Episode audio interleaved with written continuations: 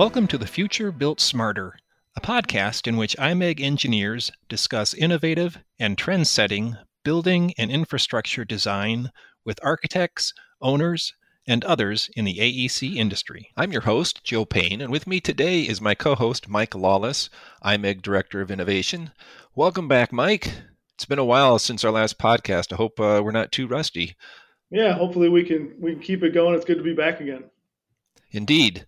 In today's episode, we're going to look at how the built environment can play a huge role in helping healthcare organizations achieve what is called the quadruple aim. It's a complex, multifaceted topic, and to help us discuss it today is Mike Zorich, IMEG's Director of Healthcare. Thanks for joining us, Mike. Thanks for having me, guys. You bet. And I should note to listeners that with two mics on the show, we might resort to a common practice around here in which we refer to these guys by their last names, uh, just to make it clear who's talking. Uh, these guys are used to it and uh, and take no offense. So, with no further ado, um, Mike Zorich, uh, get us started uh, with a brief explanation of the quadruple aim. Sure, Joe. So. Quadruple aim in its most simplistic form is really a framework for providing a higher standard of patient care or to optimize health systems performance. Um, it's it's a, a, concept that came around in the early 2000s, originated first as the triple aim, and then evolved in today what's known as the quadruple aim. And it really consists of, of four major components or targets. Uh, the first target is really how do we enhance the patient experience? You know, these are, these are those items where we, we seek to enhance the quality of care that patients receive with a big focus not only on the patient, but also their families. You know, this kind of focuses on safety, effectiveness, efficiency. Um, the, the, second one, uh, the tenet or aim, is, is improving population health. You know, this component's goal is is towards improving the health of the overall population. You know, whereas the other one focuses on the patient in front of the caregiver. You know, this component really looks at you know improving the entire population, whether it be at that local neighborhood level or maybe the city, the country, or even even some looking at the overall uh, world impact. And then that third component is really reducing the cost of care. I think I saw recently that uh, in 2021, the US spent 18% of our GDP on healthcare, and that's continued to be projected to continue to grow. Um, and no one can argue that we need to do something about reducing the cost of care. So, where the previous two tenets, again, patient experience, population health, sometimes there's a concern if I reduce the cost of care, am I going to reduce that patient experience and that population health? So this whole thing around the cost of care is how do I reduce it while still improving patient experience and population health? And then the final tenet or aim is really improving provider satisfaction. You know, um, you know, during COVID, you know, we, we saw the huge, huge amount uh, of challenges that put on the staffing for caregivers. But even prior to COVID, uh, caregiver burnout was a big issue and we've seen a lot of people leave the profession on the caregiver side. So how do we achieve that tenant? How do we focus on it? So so through the years, this quadruple aim again enhance patient experience, improve population health, reduce the cost of care, and improve provider satisfaction. It's kind of evolved into this guiding light or compass for healthcare givers to kind of define their, their strategy going forward. I think, Mike, you know the thing about the quadruple aim is it's a framework. It, it, balances any decisions they make across these four important areas. And i guess as you're working with clients now how do you how do you see them using the quadruple aim and some of the some of their decision making processes now? Well i think therein lies one of the challenges and and and, and the white paper that, that we kind of put together frames it under that is the quadruple aim for all intents and purposes has probably been more on the um, I'd say the administration, the leadership, the caregiver side, and it hasn't necessarily blended into the built environment and, and guiding our decisions very explicitly with with the design portion. Now, I know Lawless, you've talked a lot, even on this podcast and throughout our firm, is focusing on outcomes, right? How do we, you know, we're at our core, we are an engineering firm, but the reality is whether we're within healthcare, education, you know, commercial, why are we designing? And that really comes around towards the outcomes. You know, how does the air quality and the humidity impact the, the this the staff, the patients, the, the the people that are in the in the occupied space? You know, how does technology impact you know efficiency for healthcare givers? You know, that's really what we're looking at with the outcome. So with this quadruple aim, tying these together, which is truly outcome based, how do we bring our built environment under these four tenets is, is really where we're trying to get a lot of our clients uh, looking towards and having those type of discussions. I think in some in some ways, it would be fair to say that a lot of times organ- healthcare organizations might look at a clinic or you know a new facility as you know can be looked at as an expense, and I think what kind of what you're saying is there there's a missed opportunity there, and as they're building these buildings really looking at the outcomes and measuring those outcomes in the way they measure the outcomes in other areas of their decision making process around the, the quadruple aim. So, if, I guess if we just maybe, maybe Mike think about a project or how you know what's an example of how we might look at this. You know, if you're what? building a building, what's yeah. maybe make a, a little bit more concrete for folks on on how that might impact some decisions on a building project. Well, the, the, there's two that, that really come to mind. You know, reducing the cost of care, and, and, this one, from an extent, when we design, very often we talk about, okay, what's the construction budget? What is everything you know it's going to cost to, to to build this space? But sometimes, what often doesn't looked upon is the cost of care is is looking at the operational intent. You know, and what's the operational cost? We recently had a major uh, renovation for a project where they were looking at a major expansion to their central plant. And there were two options on the board. First one being let's build a brand new central plant remote from the building. It's easier. It's um, you know be less disrupted to operations. The second option was looking at was was really building an integrated cup or an integrated central plant connected to their existing.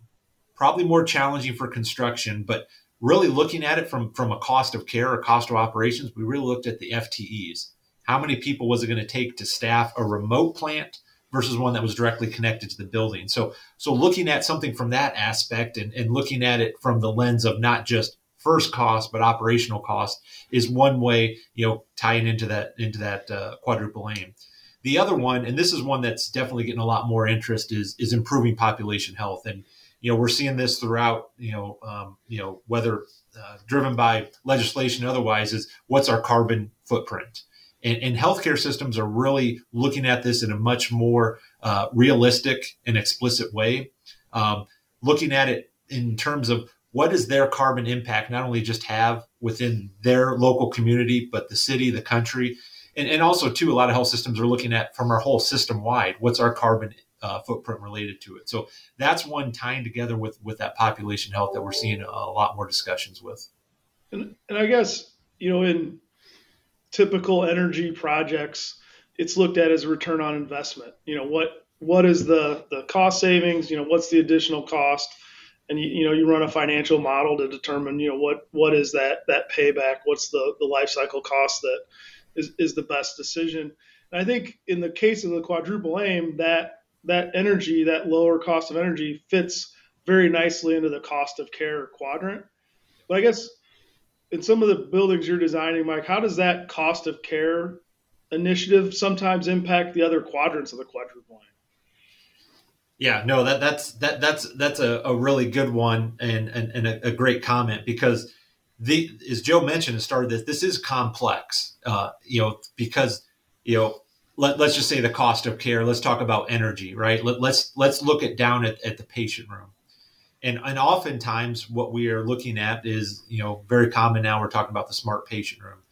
And we're giving the control of the environment whether it be the window shades whether it be the temperature at the level where the patient has that controllability. Now that one hand can reduce my operational cost right? Where they're able to uh, turn the shades down when you know the sun is coming in items like that from an operational. But also what we found is that enhances the patient experience, right? That they're having the ability to control your own environment in a healing condition helps improve that portion. So capturing some of these specific design strategies and identifying how they can overlap multiple quadrants or multiple targets within the quadruple aim is is a critical uh, portion as you look through this. And that's that's one of the things we're trying to do with our clients is to present some of these design solutions as as an over encompassing and show how they do overlap multiple so they can make better decisions than just the traditional ROI. You know, because if they're truly making their strategic and capital investments based upon the quadruple aim, our built environment should be able to help guide them as well. And, and we should be able to provide the data and information to help them make those decisions. And I think you make a good point there. I think as, as engineers and in healthcare, and I, and I think love to get your input on this. There, you know, we're we're data driven, and we love to see the things we do. We want to save energy. We want to be good stewards of resources. We also want to impact the outcomes for patients, for the communities we live in, and when we can, it feels like we have an opportunity with the quadruple aim to take the data and link the decisions we make not only to you know engineering outcomes but really outcomes for the people in that building and the people in the surrounding community and i guess is that an exciting opportunity? Yeah w- one example we've talked about here internally is is acoustics around you know whether it be the patient room the, the corridors you know we hear quite often in healthcare fatigue alarm and we also hear a lot about you know patients wanting to sleep and how important you know having sleep you know leads to recovery. But you can truly look at you know what is our design related to the acoustical environment of a space? You know is that the the the, the type of stc values we have for ceilings walls and other types of, of items there and really tie that back to HCAHPS scores? You know what is the rating? That is one item that we do definitely look at with with uh, within the healthcare environment. You know you can do uh, provider satisfaction reports. So you can truly see what the impacts of some of those items to very minute levels like that and how it impacts certain areas uh, and even at the much larger value. So there, there's, I think we're just you know peeling back the the onion, sort of say, in, in, terms of where some of this could go. But yeah, it is extremely exciting, and and I think it's also inspiring for our staff, quite frankly, because you know we do have a huge impact on multiple things within healthcare. We, we don't look at it as we are just designing, you know, ductwork. We're not just designing your systems. We're, we're really truly designing towards outcomes and be able to have data that backs that is inspiring for, for staff and in, in, our profession, quite frankly. And, and, I think you, you know, you mentioned peeling back the layers of an onion. I, I think this whole discussion on a quadruple aim, we're just really getting through that initial layer and starting to get into some of the details. I think the plan is, and Joe, I think maybe you can go into it a little bit further. Is we're going to continue to to continue this discussion in the in the different areas and expand upon each part of the quadruple aim. Yeah, that's right. Um, today's uh, episode was just kind of lay the groundwork for the topic in general, uh, and as as we alluded to earlier, we did just publish uh, an executive guide on this topic, and uh, and so we'll be breaking that guide down into four more uh, separate sections uh, in which we'll take a deeper dive uh, look into those those four goals and and how the built environment uh, uh, can support those goals. So uh, listeners should be looking forward to those. We'll we'll be putting those together in the coming weeks. Um, and uh, also want to state that uh, the guide can be uh, downloaded from uh, our website. Anybody who wants to just take a look at it now and uh, get the full report, uh, just go to imegcorp.com. That's I M E G C O R P. imegcorp.com slash resources slash guides. And on there, you'll be able to find the the quadruple aim executive guide and and freely download it. And if you're a new listener to our podcast, you can listen to our previous episodes on our website, as well as on any podcast app you might have. Just search for IMEG Corp or The Future Built Smarter. So, Mike and Mike, uh, thank you both for being on today. Appreciate it. And uh, to everyone who tuned in today, thanks for listening and take care.